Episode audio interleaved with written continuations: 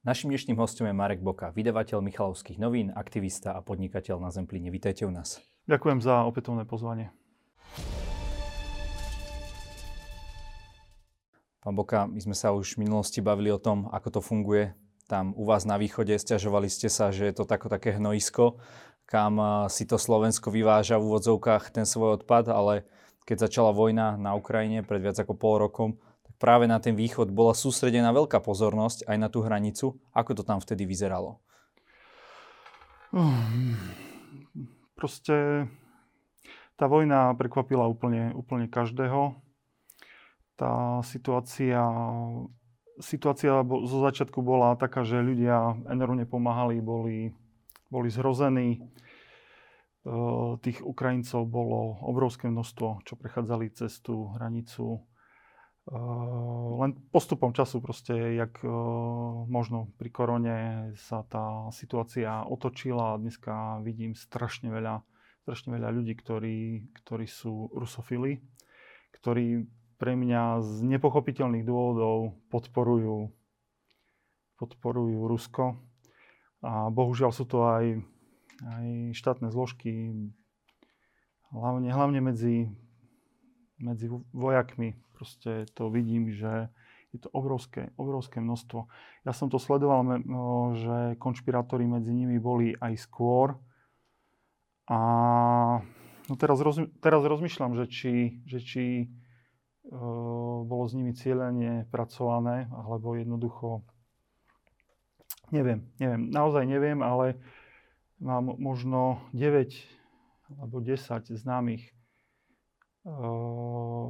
vojakov, priateľov a z nich drvivá väčšina. Drvivá väčšina sú proste konšpirátori a podporovatelia Ruska respektíve neveria, respektíve neveria, že, že Ukrajina je iba obeď. A tak to, to je proste šialená situácia, lebo ja si vlastne ani neviem predstaviť, že jak tie uh, zložky by vlastne boli pripravené brániť Slovensko. A pritom tých vojakov je tam Mm, dosť veľa. Takže, takže asi tak. E, tam v tých prvotných dňoch sa hovorilo o tom, že samozrejme muži ukrajinskí v nejakom tom produktívnom veku od 18 do 65 mali zakázané opustiť krajinu, ale že niektorí si to proste vedeli s tými celníkmi vybaviť, že ich podplácali a tak ďalej. No, to... Takže nabehlo to na ten systém takého toho pašeráctva, ano, akurát, že ano, sa pašovali teda ľudia. Uh, ako je, je to pravda, je to pravda. Potom viem, že aj Zelensky to nejakým spôsobom stopol a sa začal tým e, celníkom dostali vyhražku. Ne, neviem, nakoľko je, je tá informácia pravdivá, že, že pôjdu na front. Ale mm, ja, ja, čo som videl, ja som videl obrovské, obrovské odhodlanie u tých o, ukrajinských mužov. Videl, čo som sa rozprával aj s kamionistami, o, tak proste hovorili, že nesiem poslednú, poslednú zákazku do Nemecka, utáčam sa a, a idem na front.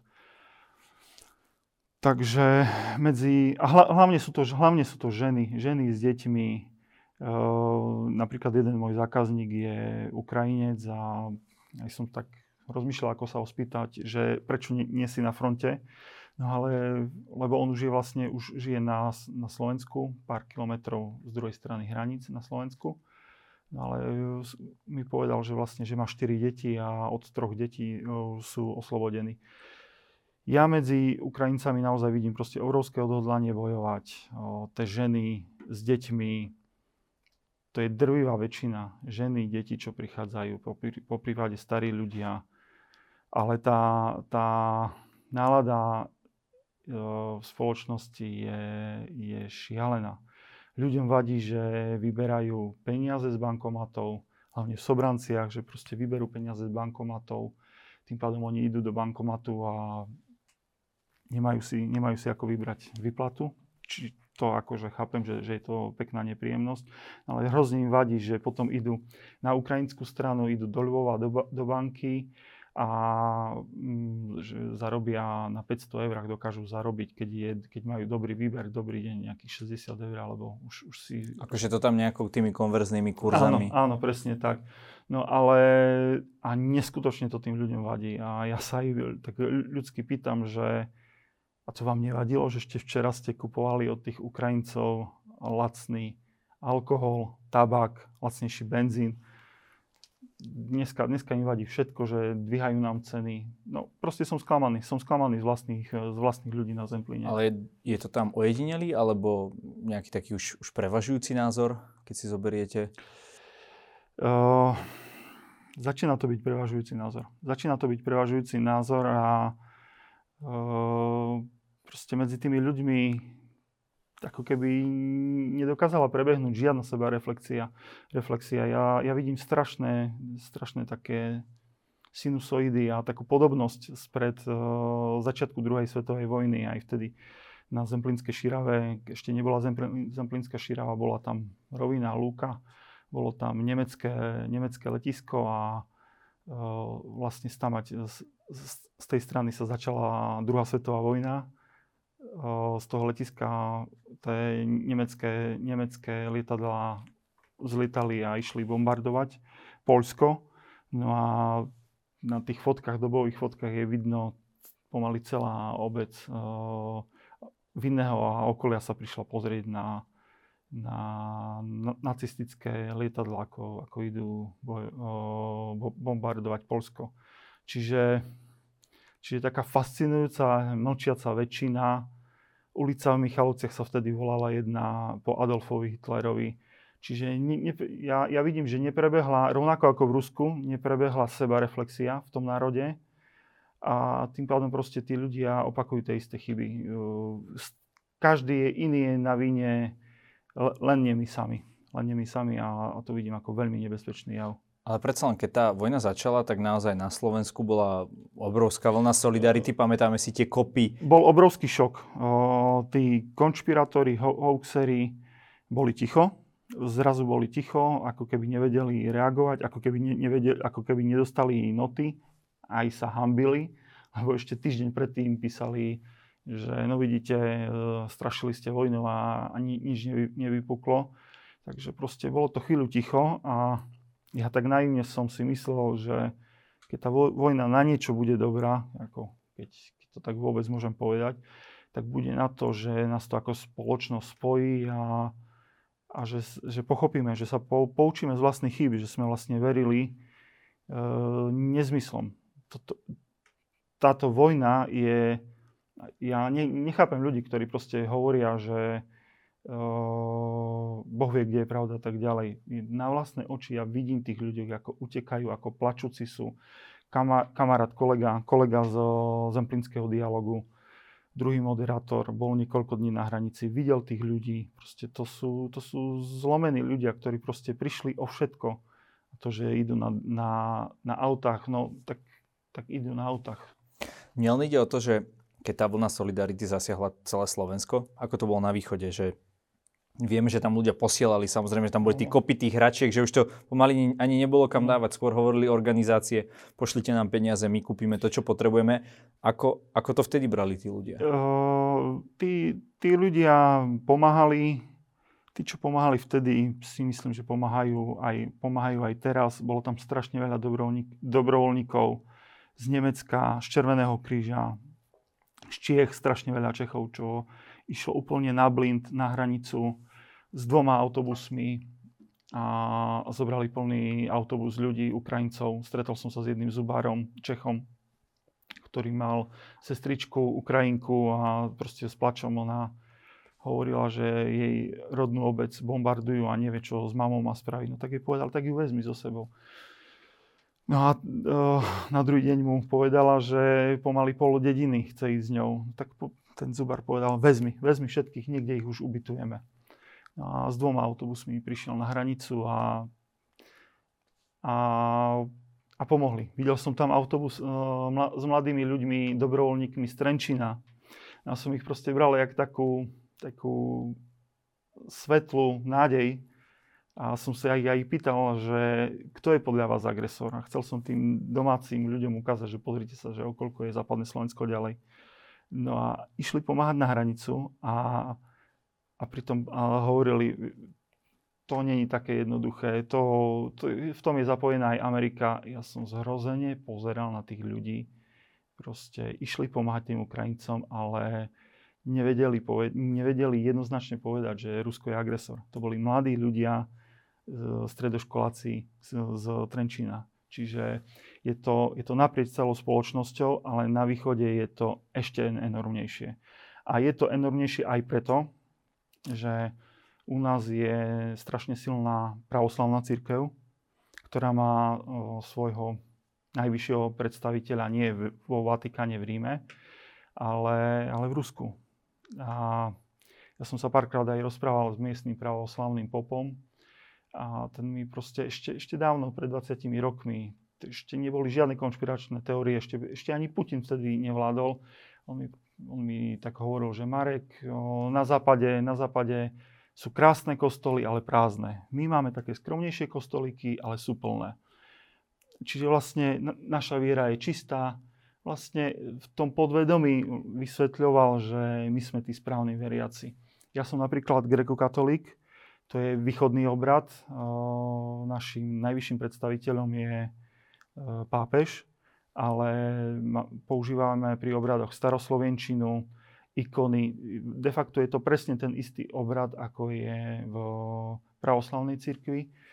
No a pred 5-6 rokmi som, som bol ako krstný pri svojom synovcovi a školil ma kňaz, že ako bude prebiehať krst. No a hovoril, keď sa narodí dieťa, otočíme ho na západ. Ešte je nepokrstené. Na západe slnko zapadá. Tam sú zlé, nečisté sily pokrstíme ho, otočíme mu hlavičku na východ. Tam je slnko panensky čisté. Tam je všetko čisté. Tak ja som až z hrozou proste pozeral na ňo, že, že čo všetko vlastne v podvedomí sa nám tlačí, tlačí do hlavy. Takže je to tam tá viera podvedomí mnohých ľudí a, oni, a tí ľudia si to ne, nechcú priznať, je strašne silná. A to, a to vlastne s tým aj súvisí. Vedľa zimného štadiona, vedľa zimného štadiona bol utečenecký tábor. V Michalovciach? V Michalovciach. No a jedna, jedna pani prišla za mnou pomaly s plačom, že pán Boka, napíšte článok o tom, že som v nedeľu bola na zimnom štadióne, korčulovanie bolo a môj vnúčik, za vnúčika som musela zaplatiť 1 euro a vedľa boli uh, ukrajinské deti a tí, tí to mali zadarmo. Tí to mali zadarmo. Že ako, ako ja k tomu prídem? To som nenachádzal slov, že proste ešte to, ešte zavidíme susedovi aj vojnu. No, keď sa tí ľudia naozaj nevnímajú napríklad to, že ten západný svet, že je taký bohatší, je tam vyššia kvalita života. A to sa nebavíme o tom, že niekto si niečo myslí. Bavíme sa o strednej dĺžke dožitia a tak ďalej. Hej, čo je taký faktor, ktorý je úplne objektívny, že koľko ľudí sa v danom štáte dožije? Pán Žďarský, uh, v Žiline, v Trenčíne, za Žilinou, za Trenčínou začína iné Slovensko. Iné Slovensko a od Košic a Prešova na východ je to ešte úplne iné Slovensko. Tam sa za 30 rokov nezmenilo nič. Ešte od socializmu. Ešte hej, od socializmu. Je... Tá hranica, ako bola za Sovietskeho zväzu a bola ťažko prekročiteľná, Uh, jedna dedina, Veľké a Malé Slemence, bola spojená. Uh, jak sa Zakarpatská Ukrajina fiktívnym referendum uh, pripojila k Sovietskému zväzu. Ľudia... Pozná, poznáme tie referenda. Áno, presne tak. Presne Takže tak. to bolo už aj vtedy hitom. Už to aj vtedy bolo hitom. Ľudia podpisovali cukor, nevedeli sa ani podpísať, dali kryžík a vlastne predali Zakarpatskú krajinu k Sovietskému zväzu. No a je napríklad dedina Veľké Malé Slamence, tu zo dňa na deň rozdelili na poli. Jedna časť rodiny ostala na Slovensku a druhá ostala na, na Ukrajine, v Sovietskom zväze. No a rodičia hovorili cere, ktorá sa chcela k ním vrátiť, ostan Československu, ostan Československu. A tá dcera vlastne na druhom konci dediny vyrastala. Sem tam sa prišla rodičom na ten plot ukázať, aj keď mala svadbu, tak predtým, než išla do kostola e, so ženichom, tak prišla na hranicu sa ukázať rodičom, ktorých nepustili ani na obrad. Tí plačúci sa jej dali požehnanie e, a, a tak išla do, do kostola. A dneska, dneska je tam nejaká závora, e, je tam spravený prechod, ale je, ten pre, prechod je ako keby UFO spadlo do stredu dediny. Tá dedina je úplne zaplnená pešími ľuďmi, podľa mňa veľmi ťažko sa tam miestnym ľuďom aj žije, lebo proste celé zle. Tá hranica tam vôbec nemala byť. v Bratislav, stále sa opakujem a budem opakovať. V Bratislave si pamätám, jak malý chlapec som bol, som videl z Bratislavského hradu alebo z Devinu o osnaté drôty. Dneska proste sú tam krásne veterné mlyny, je tam Rakúsko, proste je to jeden úspešný príbeh. Na východe sa nezmenilo nič, ľudia 30 rokov dali šancu západnej, západnej demokracii a tých 30 rokov uplynulo a dneska sú z nich úplne antisystémoví ľudia. A ďalšia vec sú to väčšinou starší ľudia, väčšinou menej vzdelaní. Napríklad odo mňa z ročníka do strednej školy sme tam ostali asi dvaja alebo traja. Takže všetci tí mladí ľudia sú na západnom Slovensku alebo ešte ďalej. Takže aj preto častokrát vidím, ako ľudia tu na západnom Slovensku sú nahnevaní, že a, a, ako to tam volíte ale to sú všetko ľudia v dôchod, dôchodcovskom veku. Tam sú dediny. Andrej Band, keď tam bol, môj priateľ novinár, tak sa pýtal jedného starostu, že čo budete mať v dedine, akú udalosť zaujímavú, že nejakú svadbu alebo čo. Tak svadbu, svadbu sme tu nemali dobrých 15 rokov, ale keď chvíľku počkáte, tak budeme mať pohreb. To presne ako vystihuje uh, situáciu v pohraničí. A pritom je to nádherná, nádherná krajina, je to rovina, je to krajina, ktorá čaká na svoj potenciál. A paradoxne z druhej strany je Užhorod, krásne 80 tisícové mesto, kde sa presúvajú firmy už pred vojnou a najbohatší ľudia z Ukrajiny sa presúvajú do Užhorodu, lebo ako keby tušili, že čo sa stane a že tie bomby do Užhorodu nespadnú a je to pravda, nespadli E, predsa len Putin si nedovolí, že by nejaká zbludila strela spadla až do, do Európskej únie, čiže na Slovensko. Dneska je tam 8 tisíc nových pracovných miest, sú tam tisíce ľudí, tisíce, stá tisíce ľudí, dneska je to v podstate Petr Žalka e, za potom. A dneska sa prenajíma v Užhorode nie byt, ale izba ktoré žijú 3 a 4 ľudia. Ale aj, aj tí sú šťastní, že sú, že sú už v Užhorode a, a že sú v relatívne bezpečí. Ja tomu rozumiem z hľadiska tej ukrajinskej strany, že samozrejme majú záujem um, ostať ešte v tej krajine, ale čo tí teda, ktorí prekročia tú hranicu, ako to vyzerá, stalo sa niečo takéto aj na Slovensku, že tí ľudia, dajme tomu, chcú zostať blízko tej hranici, chcú byť už v tom bezpečí de facto NATO, a, a zostávajú tam a tam vytvárajú možno nejaké nové príležitosti alebo, alebo idú rovno, rovno ďalej, že na tom východnom Slovensku sa nezdržiavajú? Uh, podľa mňa zase, zase neboli sme pripravení na tú šancu. Slovensko nebolo na tú šancu absolútne pripravené. Uh, v Čechách ostalo koľko? 300, 400 tisíc uh, Ukrajincov. Pomôže to rozpočtu, pom- naštartuje to celý rozpočet. Uh, krivka spoločnosti sa otočí správnym smerom, takisto Polsko tu, tu to možno, že v Bratislave, možno na západnom Slovensku pomôže, ale ja, ja aj sám ho tým ľuďom, keď niekedy sa ma pýtajú na, na, na pumpe, že kam, kam máme ísť, ja sám im hovorím proste, že choďte do Bratislavy, minimálne do Bratislavy, ak nie do, ak nie do Čiech, ak neviete, ak neviete jazyk.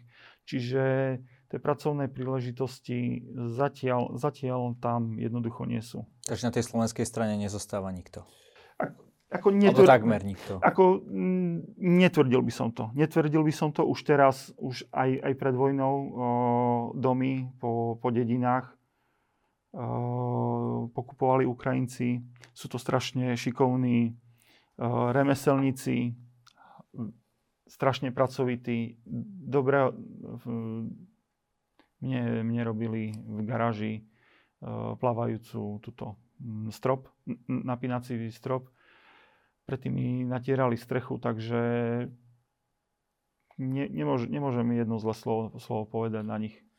A ako to vyzerá, čo sa týka toho? pro, uh, prepačte, že skočím do reči. Problém je, že ne, ten prechod cez hranicu je šialený. Je to stále, sú to hodiny až dni.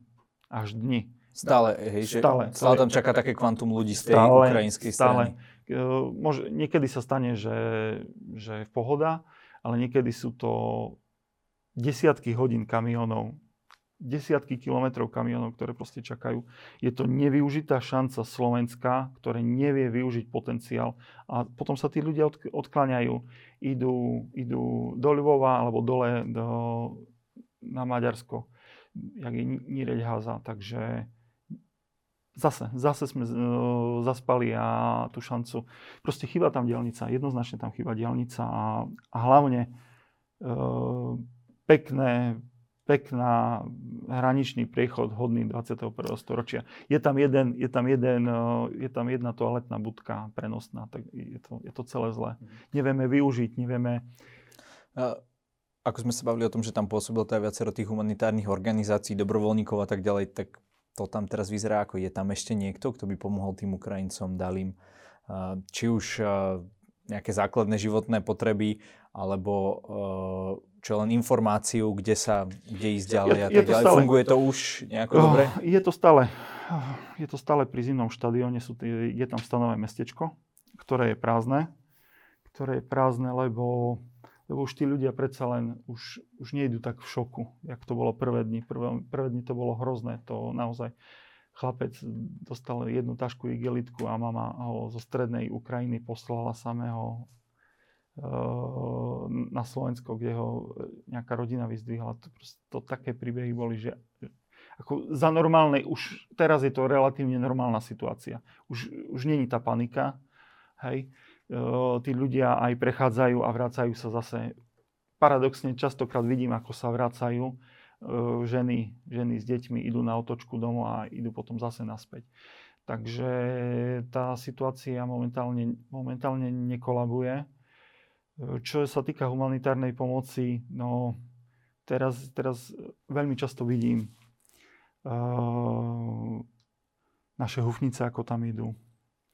Uh, ako tam idú Zuzany, ako tam idú Leopardy, ako tam idú, ako z Ukrajiny idú do Moldavy nad Bodvou zničené tanky. Hej, to sú, to vtedy človek pochopí, že vojna je tu ja, ja o tom v danom momente ani nikde nepíšem, lebo aby to nebolo nejaké potenciálne riziko. Takisto, jak S, S-300 išla, v podstate celé Michalovce o tom vedeli, že to, to sa v sekunde rozneslo, že niečo také tu bolo. Ja som ani nechcel nikde ni, žiadnych uh, politikov sa pýtať, že či je to pravda alebo nie, lebo už len no, proste, aby som, zbytočne aby som o tom nehovoril, ale za pár dní sa tá informácia potvrdila. Napríklad pán Buráš z Košic je po zemplínskom dialogu sa stal poradcom premiéra pre, pre Ukrajinu a on, on má nadštandardné vzťahy s ukrajinskými partnermi z mnoh, mnohých miest. No a tie veci, čo on mi hovorí, že Marek, dokedy som tam niesol lieky, jedlo, tak proste tak človek taký dobrý pocit mal z toho. No ale teraz mi povedali, že Edo, dones potrebujem, zle, potrebujeme, potrebujeme vrecia na ľudské tela. No a keď hovoril mi, že, že to bol strašný pocit, keď nesol plne naložené osobné auto, 1500 vriec, do Užhorodu oni to e, export, e, e, exportovali ďalej. Hneď už v Gorode je cítiť, napriek všetkému je cítiť, že, že sú vo vojne. Zvárajú sa tam tí českí ješkovia zo, zo železa. Je tam domobrana. Je tam počuť sireny. Je tam počuť sireny, takže... Teraz ma zaujíma, čo toto celé vlastne spravilo s tým, o čom sme sa bavili minule. Teda s tým, s tým pašeráctvom, a tak ďalej, keďže e, predpokladám, že na tej hranici je aj viac armády, možno aj tie policajné zložky sú také viac monitorované. Vieme, že tie prvé dni sa tam vystriedali asi takmer všetci politici. E, ustal nejakým spôsobom ten nelegálny obchod a toto pašeráctvo, alebo to ide proste vojna, nevojna, alebo už sa pašujú čo, len, len zbranie nejaké, alebo ako to je? Tá situácia je, to, to pašeráctvo sa zastaví až v momente, keď Ukrajina vstupí do Európskej únie. Možno, že sa zmenili, nie že možno, zmenili sa isté komodity, určite, určite sa pašujú aj zbranie, určite sa pašujú aj ľudia. Však vidíme, že Česi a Rakúšania jasne povedali, že nezvládame tú situáciu na východnej hranici ja, ja, som o tých veciach strašne veľa popísal. hneď po voľbách takú naivnú predstavu sme mali, že to zmeníme, že príde nová vláda a lusknutím prsta proste všetko sa zmení, opraví. Uh, vidíme, vidíme, aký je to problém v celej krajine, vidíme, aký je problém so, so špecializovaným uh, súdom, so, so súdnou radou. To je boj na strašne dlhé trate a jedine, čo tomu pomôže, je naozaj, aby tí ľudia mali alternatívu, aby mali aby tam boli fabriky, aby tam bola diálnica a hlavne, hlavne čo by pomohlo, a to by, že by sa Ukrajina dostala do Európskej únie. To je obrovská príležitosť pre celé východné Slovensko. Ešte sa vrátim k tým hraničným kontrolám, ktoré teda nám zaviedli viaceré štáty.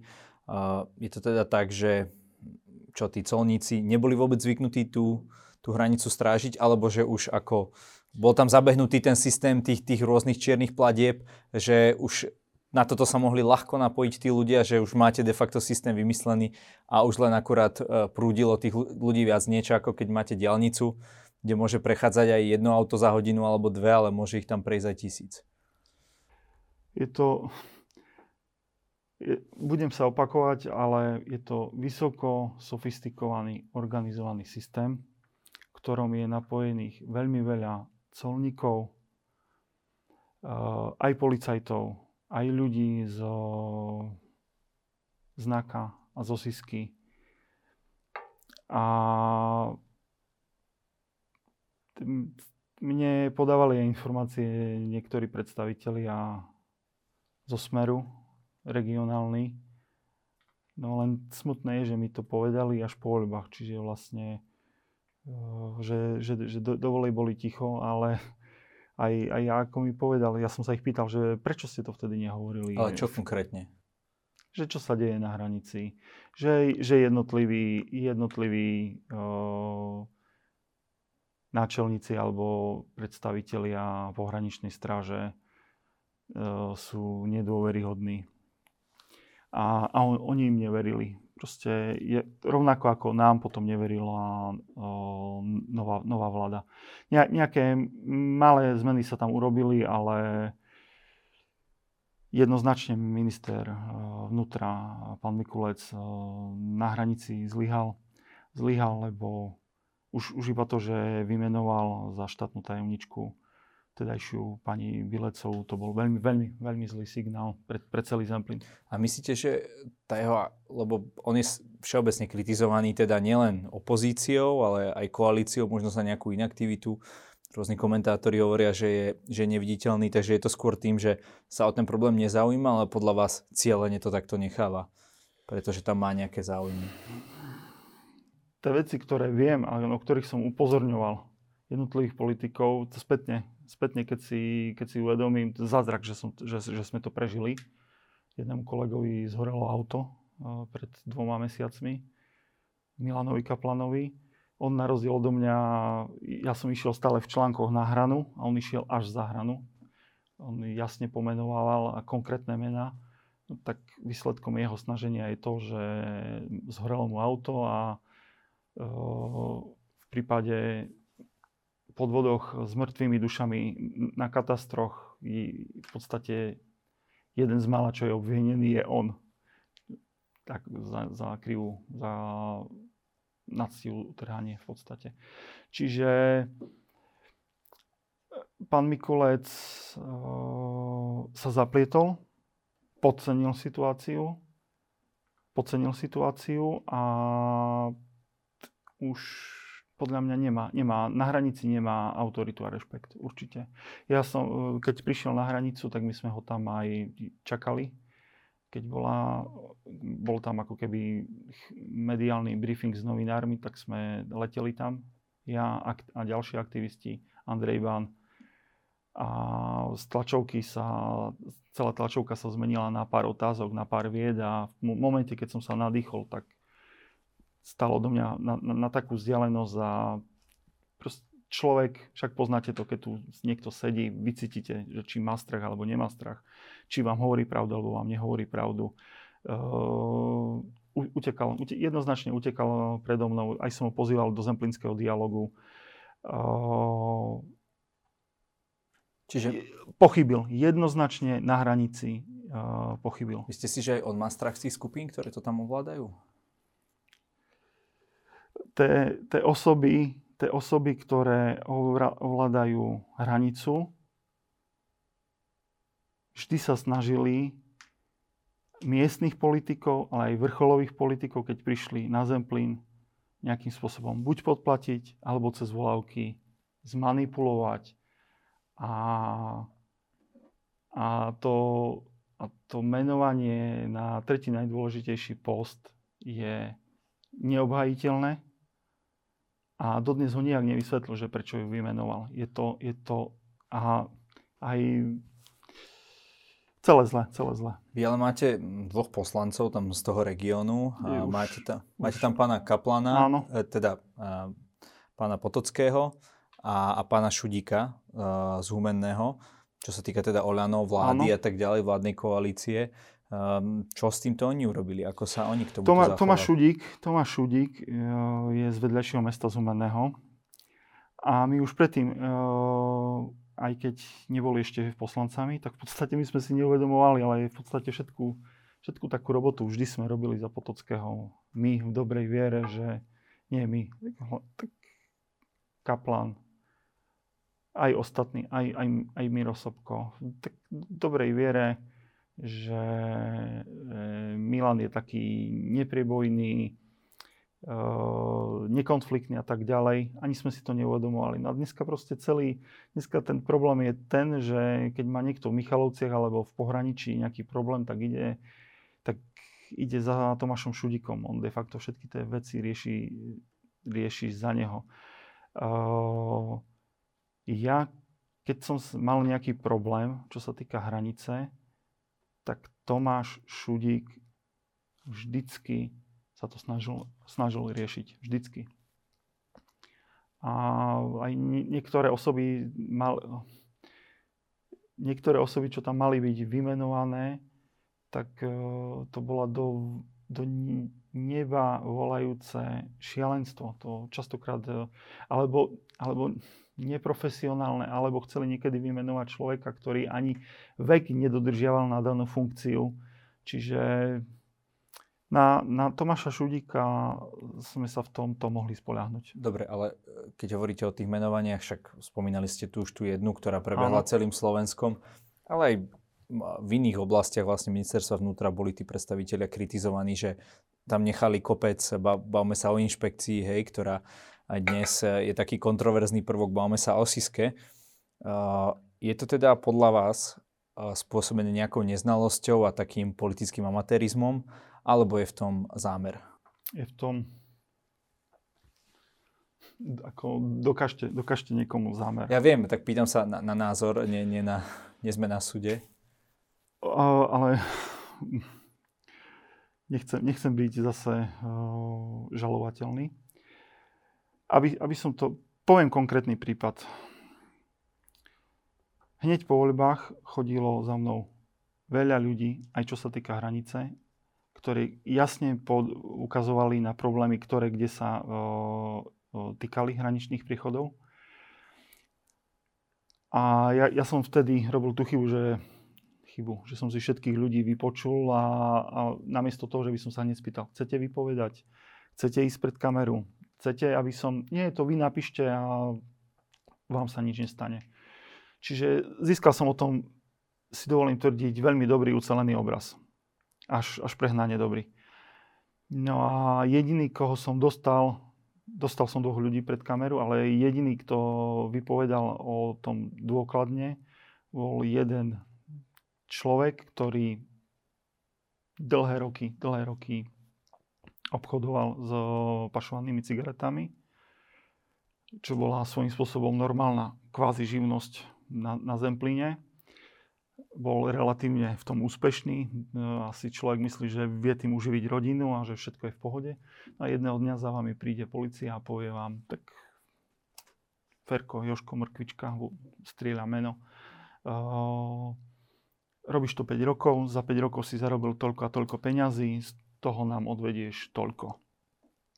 A ten človek zrazu pochopil, že tých 5 rokov vlastne robil pre jednotlivé štátne zložky na Slovensku.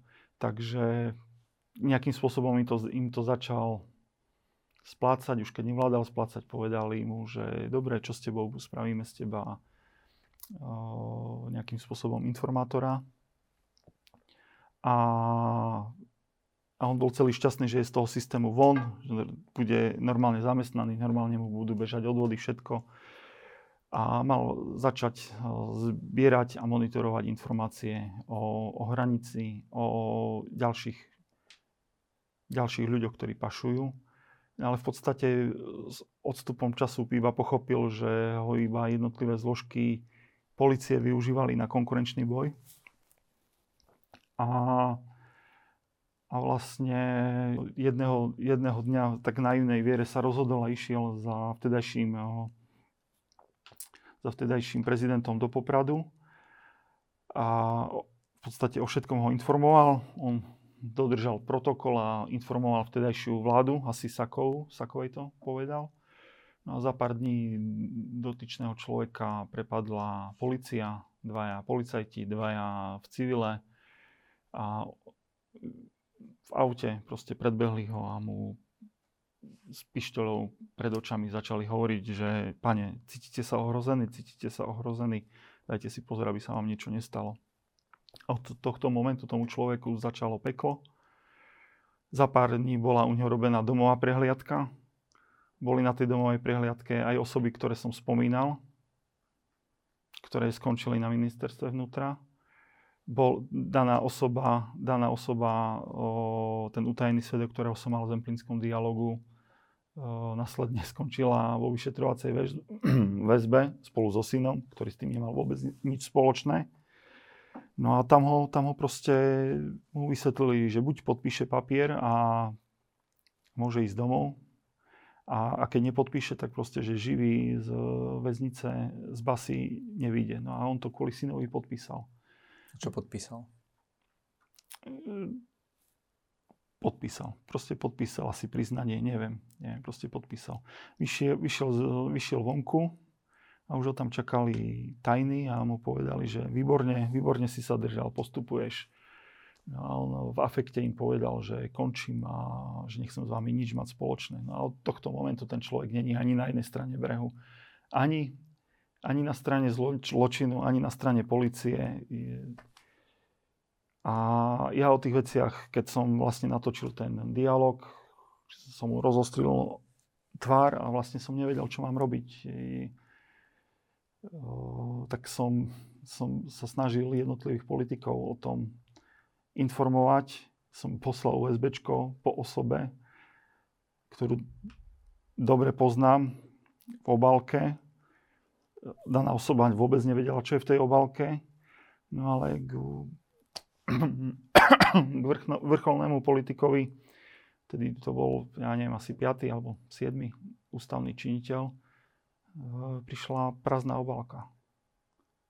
Čiže som musel byť nejakým spôsobom, a určite sme boli aj ja, aj Milan Kaplan, aj ostatní členovia, sme boli nejakým spôsobom to obdobie odpočúvaní, boli sme sledovaní. Aj Rado Geci, miestny po- politik, poslanec, komunálny poslanec, člen strany za SAS. Proste bolo obdobie, keď sme boli odpočúvaní a aj, aj sledovaní. Takže s odstupom času, odstupom času proste sám sa čudujem, že sme to, že sme to zdraví všetci zvládli a, a prežili. Pán Boka, každý u nás môže na záver povedať našim divákom to, čo sám chce. Možno, keď sa tento dialog niesol v takom depresívnom duchu, možno nejaká, nejaká pozitívna vízia pre váš región. Nech sa páči. Tak uh pozitívne, pozitívum ja vidím v Ukrajine.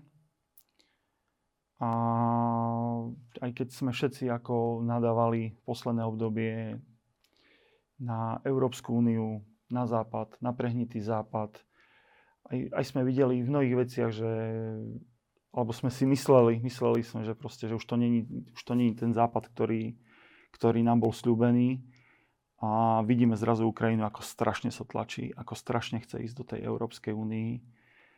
A pán Hlina, môj kamarát, niekdajší politik, ešte aj teraz je politikom, svojho času povedal, že zmena príde z východu. A ja som si myslel, že tá zmena budeme my na Zemplíne, ako v tom dobrom slova zmysle.